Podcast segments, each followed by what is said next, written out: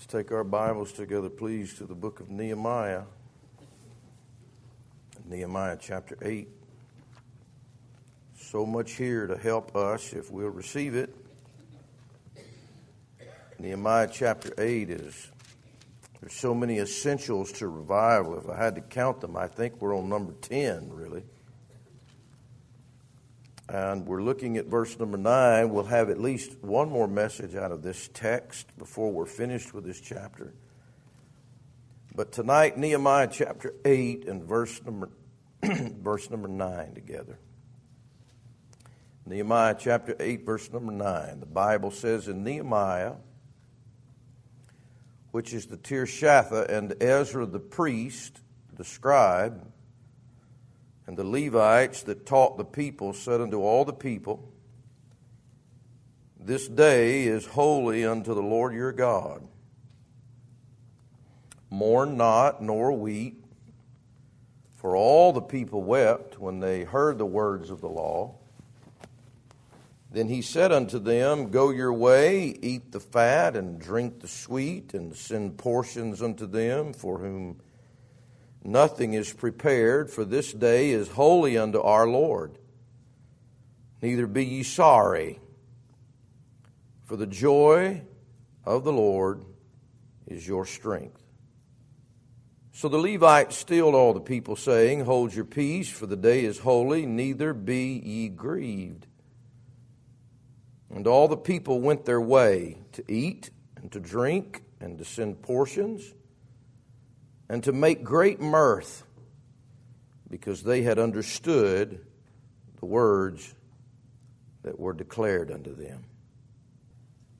In all of these things that we've looked at in chapter 8, these essentials to revival as God is now building his people, you understand, as we've said before, so much of the first part of Nehemiah, the first half of it deals with the building of the wall, and now God is building his people. And as he builds his people and the revival taking place in this chapter, there were so many ingredients to it.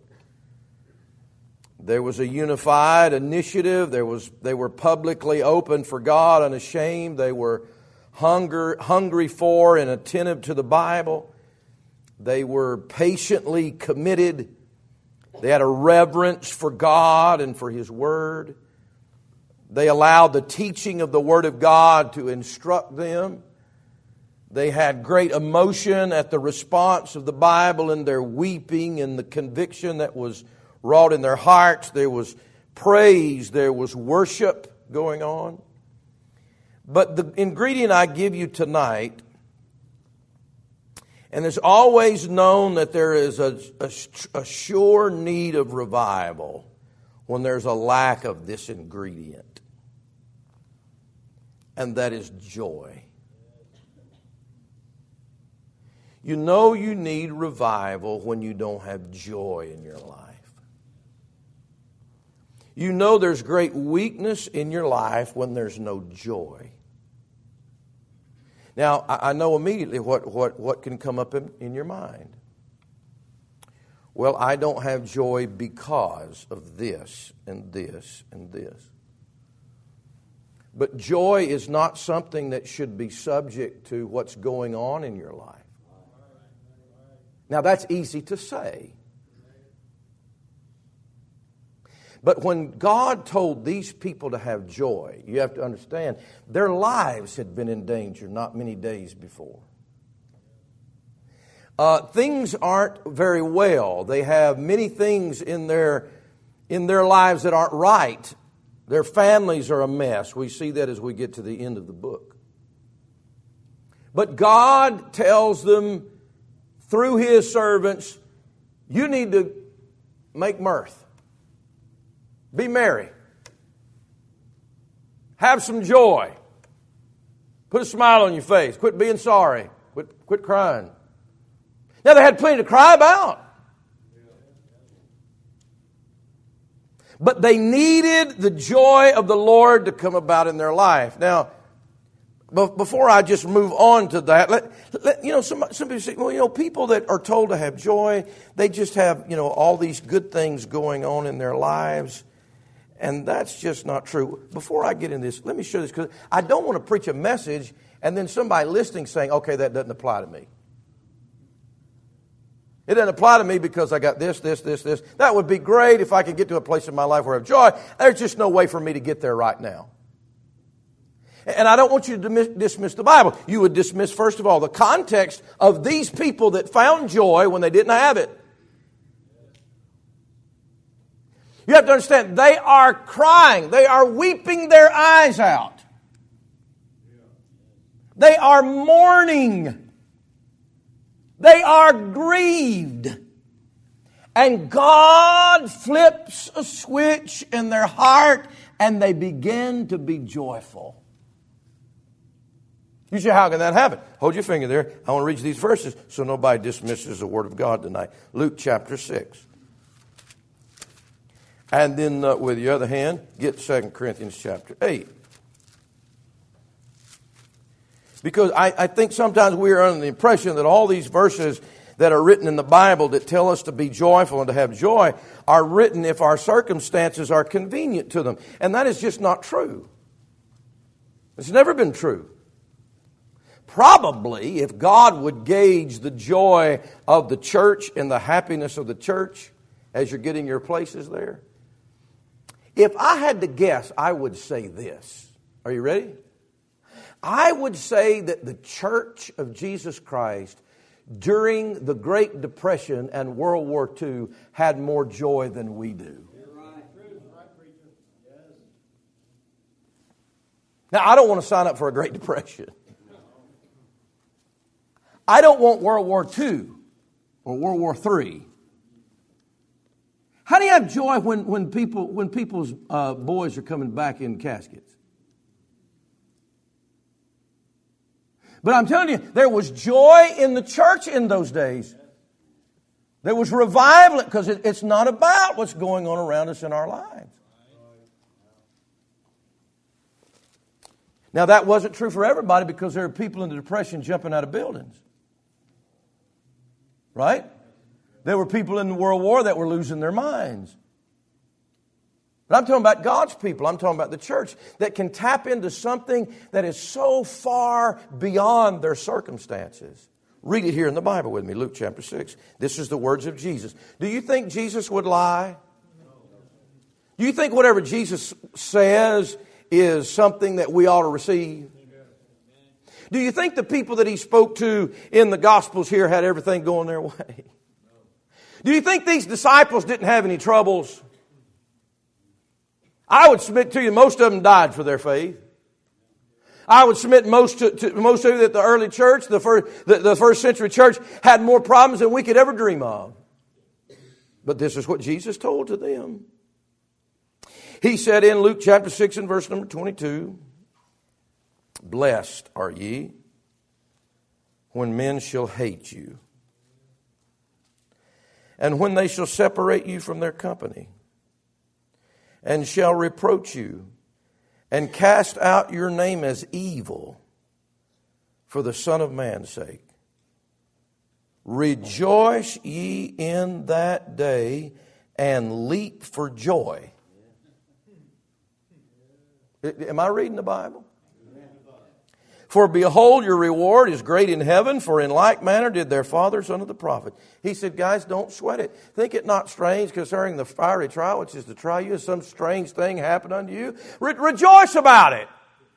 Be exceedingly glad and rejoice. As matter of fact, just leap up and down. I've preached this to people before. We, we don't, we say we believe the Bible. We don't believe the Bible because when people start hating us and people start separating us from their company, we have problems with relationship to other people. We don't, we're not joyful about it. Do you see you can have joy even when you're hated? You, can you see that? You see, Jesus tells us to have joy when people reproach us and cast us out as evil and they lie about us and they. How's that possible? Because there's something greater going on than my circumstances. There is a heaven. Guys, I don't know what's going on in your life. I don't know what's going to go on in all of our lives before we get to heaven. But I'm going to tell you what, heaven will take care of it all. And that's easy to say. Do we believe in heaven? Do we believe we're going to be there forever? You see, that's the difference between us and a crowd that doesn't know God. We've got a home that's there forever and ever. And we've got the joy of the Lord. Didn't Jesus say, Enter thou into the joy of thy Lord? So, whatever I have to go through down here, I ought to be able to still have joy if I have eternal things on my heart and mind. In 2 Corinthians chapter 8, the great text on the missionary church that gave, he says in 2 Corinthians chapter 8 and verse number 2, these churches of Macedonia, how that in a great trial of affliction, the abundance of their what? So, so listen, you can be in a great trial of affliction and still have joy according to the Bible. So, if these people in Nehemiah that had so many problems found joy, and the people that were persecuted found joy, and these people that were in deep poverty and endured great trials of affliction had joy, then what do I need? How do I get, how do I get this joy? If they can all get it, you can get it. If they can all have it, I can have it. But the first ingredient, as we see this, let's see verse number, number 9, back in our text now in Nehemiah chapter 8. As we look at this joy that God gave to his people, he said in Nehemiah chapter 8, verse 9, and Nehemiah, which is the Tirshatha, it's just the governor, or the ruler there. And Ezra, the priest, the scribe, and the Levites that taught the people said unto the people, This day is holy unto the Lord your God, mourn not nor weep. For all the people wept when they heard the words of the law. So they've been crying. They, God's done a work in their heart. You know, there's Ecclesiastes tells us in chapter 3 there's a time to weep and then there's a time to laugh. You know, probably until we've done some weeping, we probably won't do much laughing. I'm talking about spiritually speaking. If we don't do some crying, we'll probably never do any rejoicing. That's the testimony of this chapter. What a holy balance this is of crying and mourning. Uh, and then it's turned, this godly sorrow is turned into joy. And this is what I want to tell all of us tonight. You cannot have joy if you're not right with God. You can't have it. There is no way for me to have joy unless I'm willing to get right with the Lord. And the intention of the Holy Ghost moving on my heart to weep as I hear the Bible as He deals with my heart. The intention of the Holy Ghost is not just to make me sad, but get me to the place that I'm glad. But I got to go through the sad to get to the glad. In other words, I got to weep over my sin problem that the Word of God's declared unto me and get that right with God before I can get to the joy. They wept when they heard the words of the law, but the great verse in verse number 12 at the end of the verse, it says, they made great mirth because that they had understood the words that were declared. So by hearing the word of God, it made them cry, but then understanding the word of God to the full extent in their heart made them rejoice and made them have mirth. God, God's not just wanting you to go around crying over your sin. He's wanting you to get right with Him and then get out of here and have joy and gladness. But I'm telling you, listen, it does not matter how much of your circumstances get changed. If you don't get right with God, you'll still not have any joy.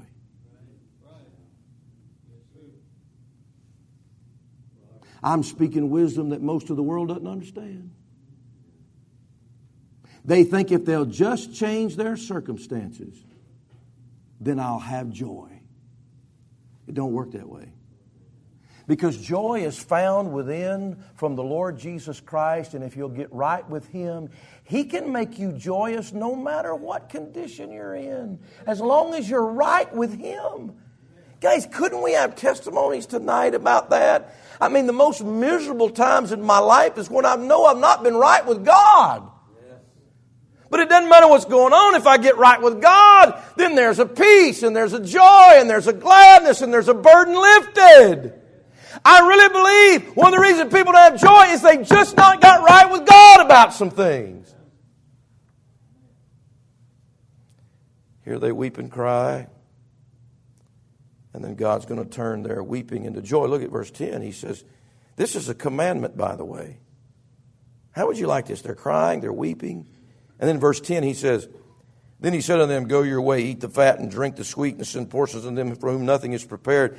For this day is holy unto our Lord. Look at, look, look at verse. Neither be ye sorry. That's a commandment. Look at verse 11. So the Levites stilled all the people. Hold your peace. Everybody be quiet. For the day is holy. Look, look at the verse. Neither be ye grieved. Do you see that? Stop being sorry and stop grieving. Now, guys, there's a time to grieve. There's a time to grieve over the affliction of others. There's a time to grieve over burdens. There's a time to carry burdens. There's a time for that. But God does not want us to always live in grief or live in sorrow. And the commandment was quit being filled with sorrow, stop grieving. Do you know how unusual a command that is? You ever try to tell somebody to quit, quit being sorry? Well, I just can't stop that.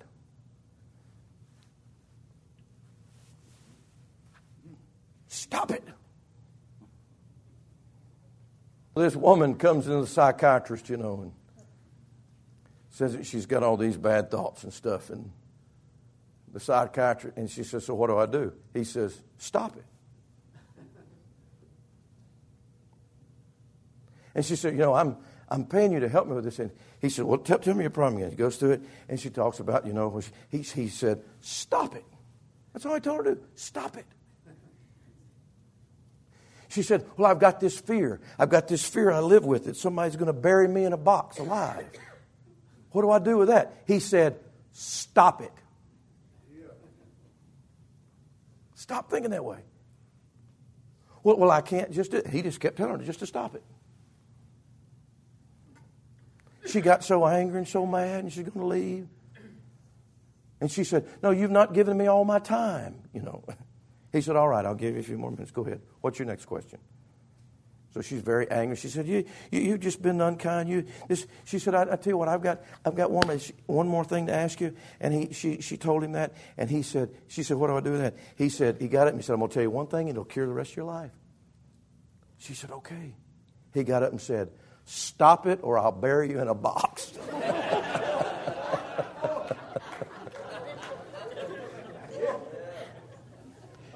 now, now, listen to me. Listen, you say, oh, how cruel, how awful. Look, look. I'm telling you, the commandment was stop it. That, that's what Nehemiah said. You're crying, stop it. I know that's easier said than done, but that's what happened. I know you're mourning. Stop it. There's a time to weep, there's a time to mourn. Now it's time to laugh. Now it's time to have a good time. Now it's time to rejoice. Now it's time to sing. Now it's time to make mirth. Now it's time to feast. And this is a great ingredient. And I'm, I'm going to tell you why, why most young people don't want to have anything to do with God. They think there's no joy in it. They think there's no reality in it. They think there's no gladness in it. They've watched all the sorrow and the grief and the upset and the tears so much they don't have anything to do with God because they don't think there's any reality of joy and happiness. So they'll look for it in a bar, they'll look for it being inebriated, they'll look for it with friends, they'll look for it in pleasure, they'll look for it in illicit relationship, they'll look for it in money, they'll look for it everywhere in the world. Because they watch some people that name the name of Christ and say, I don't see any joy there, I'm going to go try to find me some. I tell you what, there's no joy out there.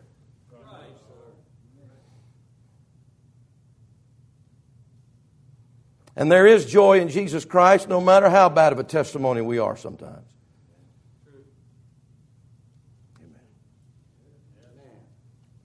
That's why we ought to not have joy just for ourselves, but for others that are watching us.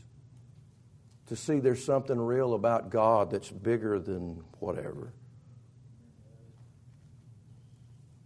He said, Don't be sorry, don't be grieved.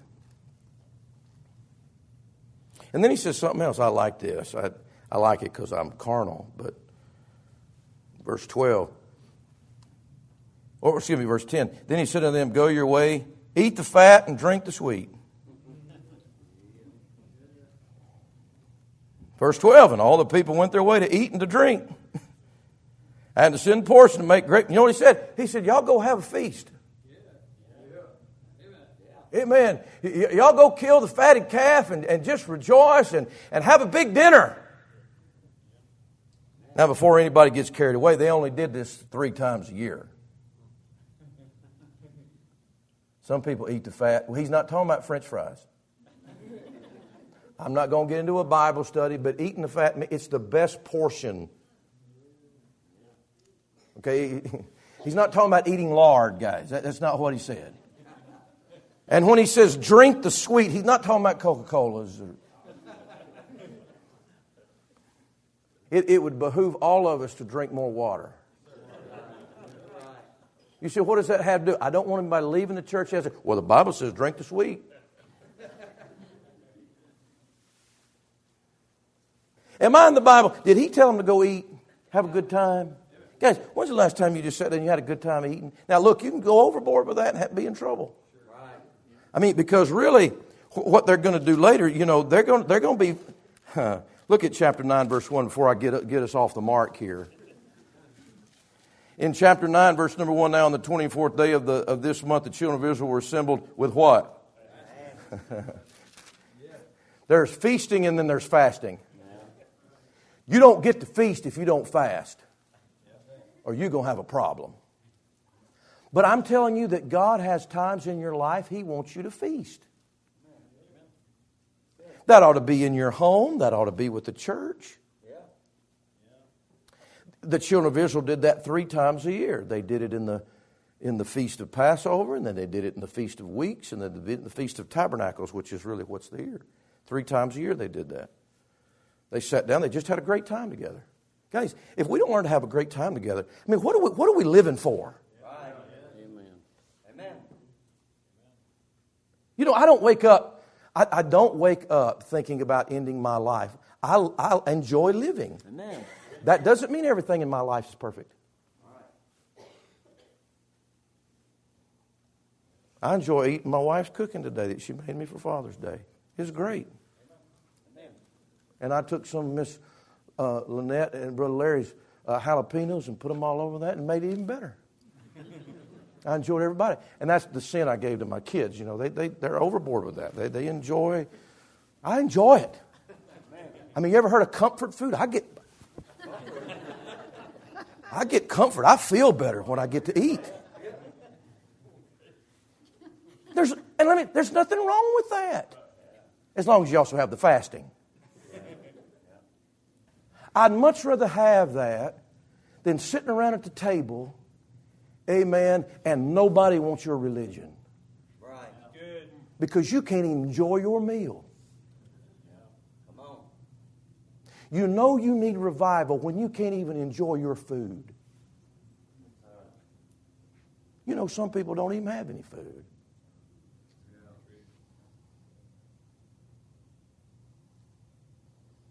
I never forget going through Haiti and just bawling like a baby, looking at all them kids, their belly swole and I got all this food and I can't even enjoy it. What's wrong with me? I need revival. That's what I need. He said, he said, I want you to quit being sorry. I want you to have a good time together. But you know what's dangerous about that? Look, look, look on down. He says, by the way, I, I, it's more than just in this text. You remember when Elijah was depressed? What did God do with him? He put him to sleep and he woke him up, and what did he do to him? He fed him. Don't you think an angel can make a pretty good meal? He fed him. Back there in Genesis, they had strangers come to him and they, they said, Comfort your hearts, and they, they fed him a meal. You remember that prodigal son when he came home? What did dad say? He said, Go kill that fatted calf. We're going to feast tonight. Isn't that what he said? But there was somebody in there that couldn't have a good time at the meal.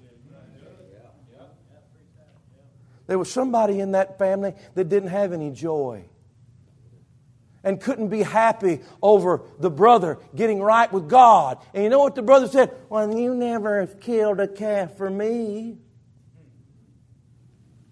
You know what's true? you know what's true about joy? This is what's true about joy. We are so sinful that if we have no joy, if we see somebody else having joy, it, it upsets us, it makes us angry. We have a problem rejoicing with those that do rejoice. Now, he says the opposite also weep with those that weep. But he said you, you need to rejoice with people that are rejoicing. Even if you don't, you can rejoice on credit just because God's blessed somebody else. Amen. And if you can, there's something wrong in your own heart.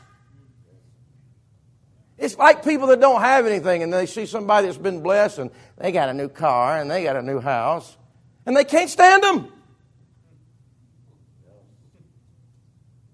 Or here's, here, here's, a, here, here's a lady that sees another lady prettier than her and she can't stand it. She don't get to look like that. Here's a guy that's got a wife and his wife doesn't look as good as that guy's wife and he, so he's mad at that guy for having. I'm preaching now. I'm not married and they're married and it's just not fair and I'm miserable. They got kids and I don't have kids, so I'm mad. They've got joy. Why do they always have to smile? And why are things so good for them? You know what? You know how wicked we are? We are so wicked that we're not happy unless everybody else is just as miserable as we are.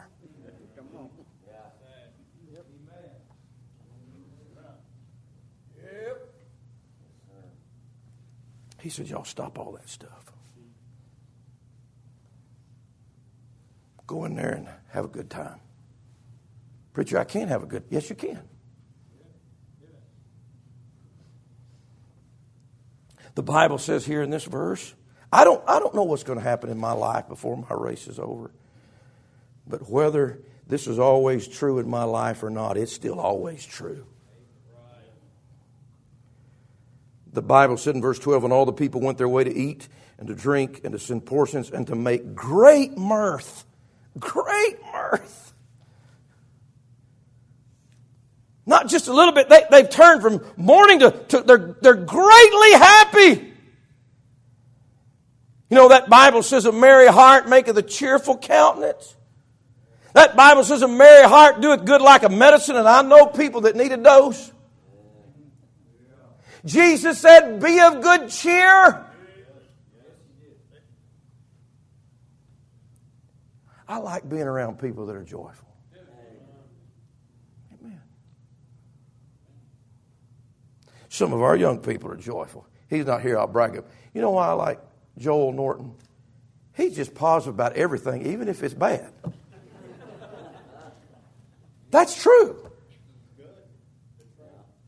I, have counseled him. I've had him in my office talking about stuff. And it's, it seems to be the worst thing in the world. And he, he's, got, he's got something to, good about it. Praise God for joy like I tell you what, Kidder's got a lot of joy. If you need some, get around her. She's got plenty of it. Matter of fact, don't hurt her joy.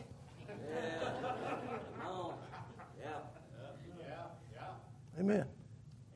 My daughter in law, she's not in here, she's in the nursery. She's got, she's got good joy. Amen. Doesn't matter how mean my son is, she's got joy. You know why? Because she gets it from in here. Hey, you know, it's not just young ones. You know what? Don't you love Brother Paul? Hey, you don't know all the burdens that Paul McCarty has. He's got joy. He's got joy. And how about how about Brother Monty and Miss Gail here? I have never seen them cross. I'm not saying they never have been. Gail cackles like a hen. She is so happy. They, they pick on each other at the and just laugh.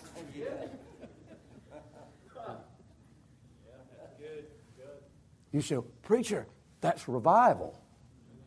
If we could get all some of that, we'd have revival. Yes, you would. He said, I wonder why he didn't call my name. I'm not saying that nobody else has joy in here. I'm not saying that. But I tell you what, there are some people's names I can't call.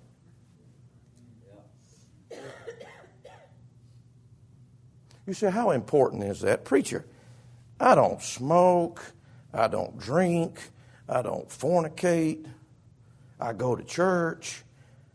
I'm not a bad person. Well, let's look at this measurement of our Christian life. Look at verse number 10.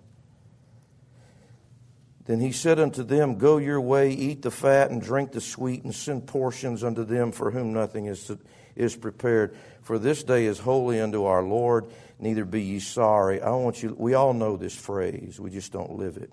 For the joy of the Lord is your what? That means we cannot be strong Christians without joy. The strength, the power, evidently, the power of revival, the strength of the revival was not measured by the conviction, it was measured by the joy. Do you know the sorrows even of conviction can lead to people being overwhelmed and just giving up altogether? He said, The joy of the Lord is your strength. He didn't say your tears are your strength. He said the joy of the Lord is your strength. He didn't say their Bible knowledge was their strength. And I believe in learning the Bible, but I've met a lot of people that know the Bible and they don't have any joy and they don't have any strength.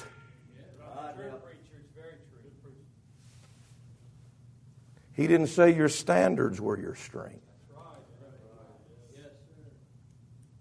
I believe in standards, but they're not the strength of our lives. I've met people that had more standards than God that I wouldn't want to be around five miles from anywhere, anywhere they are because they don't have any happiness. Have all the standards if you want to, but if you don't have as much joy as you have standards, your life is out of balance, sir. Your life is out of balance, ma'am.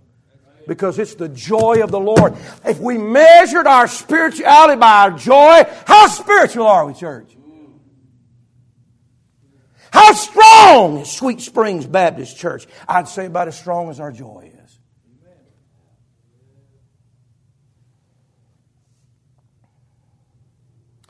The joy of the Lord is my strength. Say with me. The joy of the Lord is my strength. The joy of the Lord is my strength. Oh, the joy of the Lord is my strength. And then the Baptists get nervous when they said, He fills my mouth with laughter. Ah, ha, ha, ha, ha. He fills my mouth with laughter. Ha, ha, ha, ha, ha. He fills my mouth with laughter. Ah, ha, ha, ha, ha. Oh, the joy of the Lord is my strength. You said, What a crazy fool. Just let me be crazy let me be happy. I bet you won't be feeding me under the door.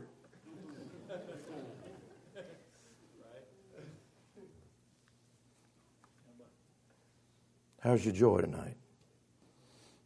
How's your strength tonight? Most Christians are so weak because their joy is their strength and they don't have any. I'm not talking about hollow emotion. I'm not talking about hilarity. I'm talking about real deep seated joy, not, not just superficial. He says the joy of the Lord. You see, church, listen to me. The reason that we can have it despite whatever's going because it's His joy. He said, My joy I give to you, Jesus said. Listen, he said in John 15. What a great verse. He said, I'm giving you my joy that your joy might be full. The only way you can be full of joy is you get my joy. It's the joy of the Lord. How could Jesus have joy going to the cross? He went to the cross and he endured the shame, but he said, for the joy that was set before him. You say, preacher, he was a man of sorrows and acquainted with grief. Well, somewhere down the road, it turned to a bunch of joy in his heart. Rejoice in the Lord. And again I say, the fruit of the Spirit is love. You see, it's His joy. If I get filled with the Spirit, I'll get filled with joy.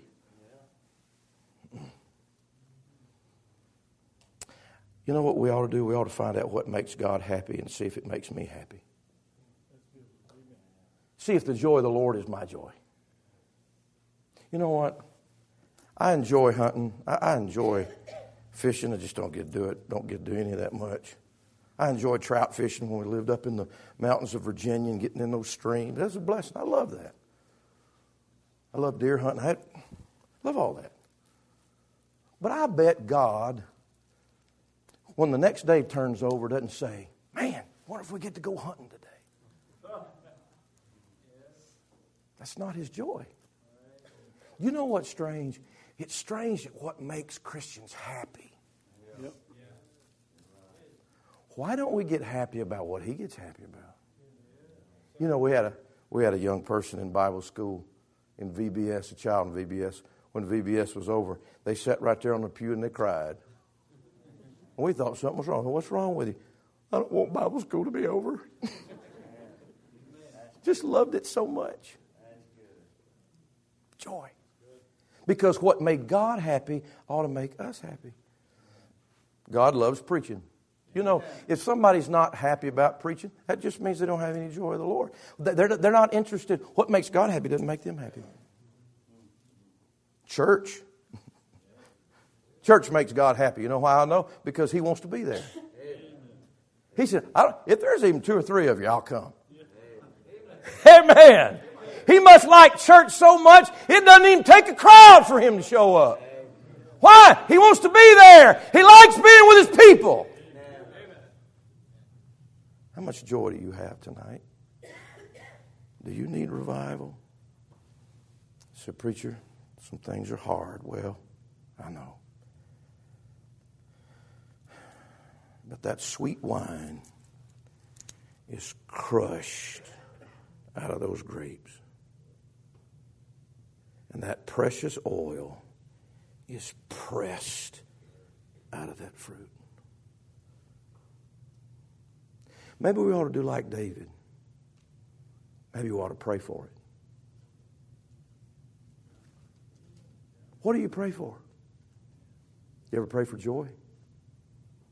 David prayed, you, you know the text in Psalm 51 Restore unto me the what?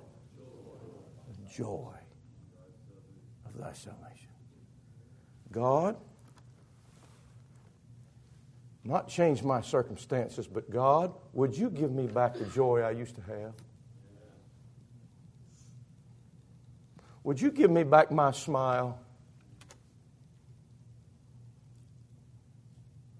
Would you give me back that mirth and that enjoyment of life that, that I find in you, God? Would, would, I'm praying that you would restore that to me. I want to close with this tonight. Would you turn to Deuteronomy chapter 16? All of this was written down in the Bible. God had always told the children of Israel to do this, they just never they never did it. Not sufficiently, not to the extent they're fixing to do it in Nehemiah chapter 8.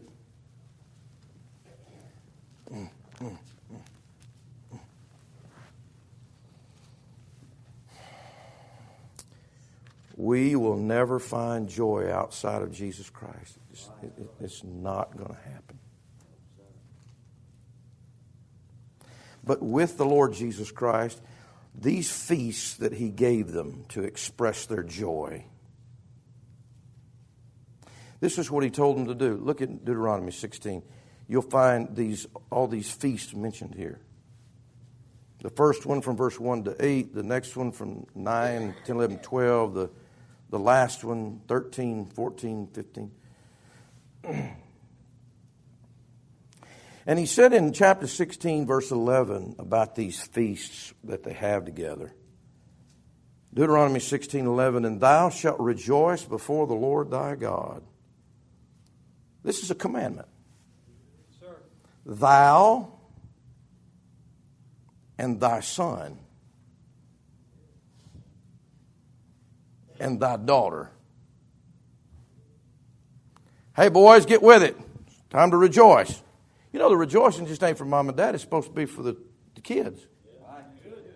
You know, when you have a good, you got a good church when the kids start getting happy. I've been in churches where the kids run around the church. I mean, I'm talking about, I'm talking about during song service. You say, well, how, how undignified. I'd rather have that in a dead song service. Amen. You know, probably you take about 25 of us out of here, we'd have a dead song service. Yep. Amen. Come on. When these kids get to rejoice, you see, they, they ought to be, at a young age, they ought to be looking at mom, dad. We've had some of our children do this. And, and they, they've seen somebody raise hand. And there's this little kid. He start raising his hand. He don't even know what he's doing. You know what I say? Maybe he'll start. You know I love about them Bible school children? They get up and sing. They just sing. I mean, Jonah, Jonah.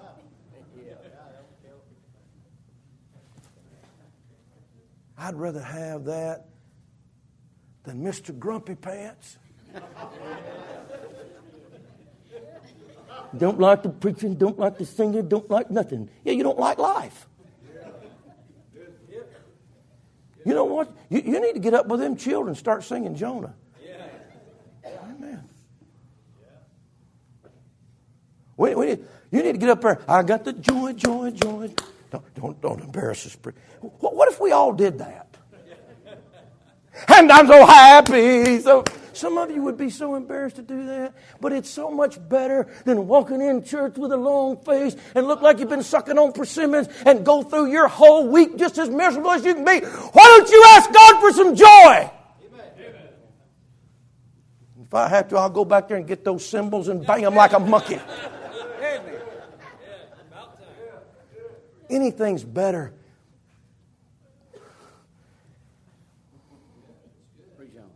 joy. He says, I want your kids to be doing that. Your son and your daughter, I, I didn't get through reading that. He said, oh, you, you're a hard preacher. yeah, but when I come to the office, I don't scream at Teresa. when I come home, I don't yell at my wife. We don't live that way. Now, sometimes she says, You know, you're loud. I'll be on the phone. You're loud.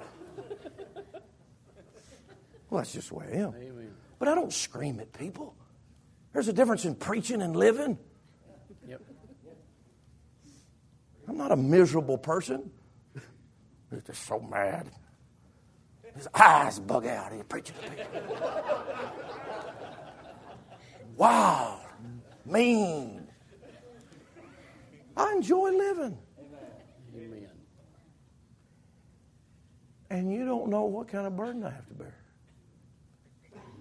I don't enjoy living because everything's perfect in my life.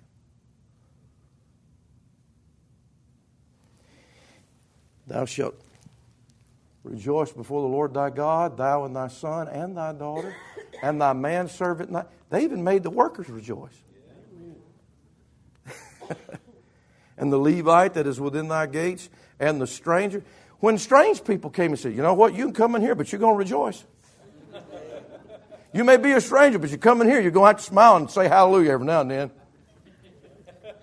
Even if you don't know what it means, because this is the place of mirth. The stranger and the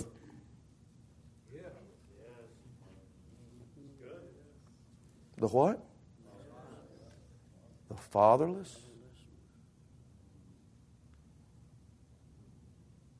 God said, I want you children, you people to come in that don't have dads. I want you to come in here. I want you to rejoice. The fatherless and the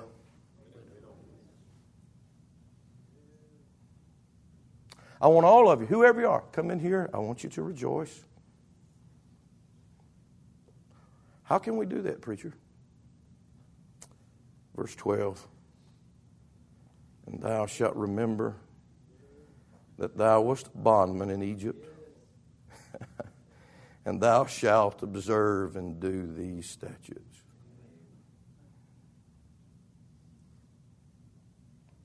Thus thou shalt observe the feast of tabernacles seven days. After that thou shalt thou hast gathered in thy corn and thy wine, thou shalt rejoice in thy feast. Thou and thy son and thy daughter, and thy manservant and thy maidservant, and the Levite, the stranger, and the fatherless, and the widow that are within thy gates. Seven days shalt thou keep a solemn feast on the Lord thy God in the place which the Lord shall choose, because the Lord thy God shall bless thee in all thine increase and in all the works of thine hands. Therefore thou shalt surely rejoice. How can we do that? Because God's blessed us. You're blessed. Thank you, Lord.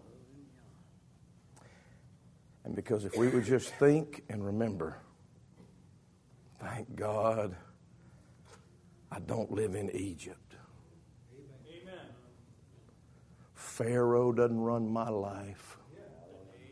I am not in chains of bondage. I have been made free. All that rigor and all that temptation and all that cruelty of the devil and Pharaoh, God has set me free and redeemed me for that. And He brought me out into a land of blessing and a good land, a blessed land. And He's blessed my life. And I was just a slave. And now God has brought me out and gave me more than my heart's desire. So therefore I ought to be able to rejoice. Rejoice tonight that the devil's not in charge of me. And I am not shackled with sin. I'm not shackled with its penalty. And I'm not shackled with its power. And hallelujah, one day I will never even be around its presence. Amen. So, how can I not rejoice?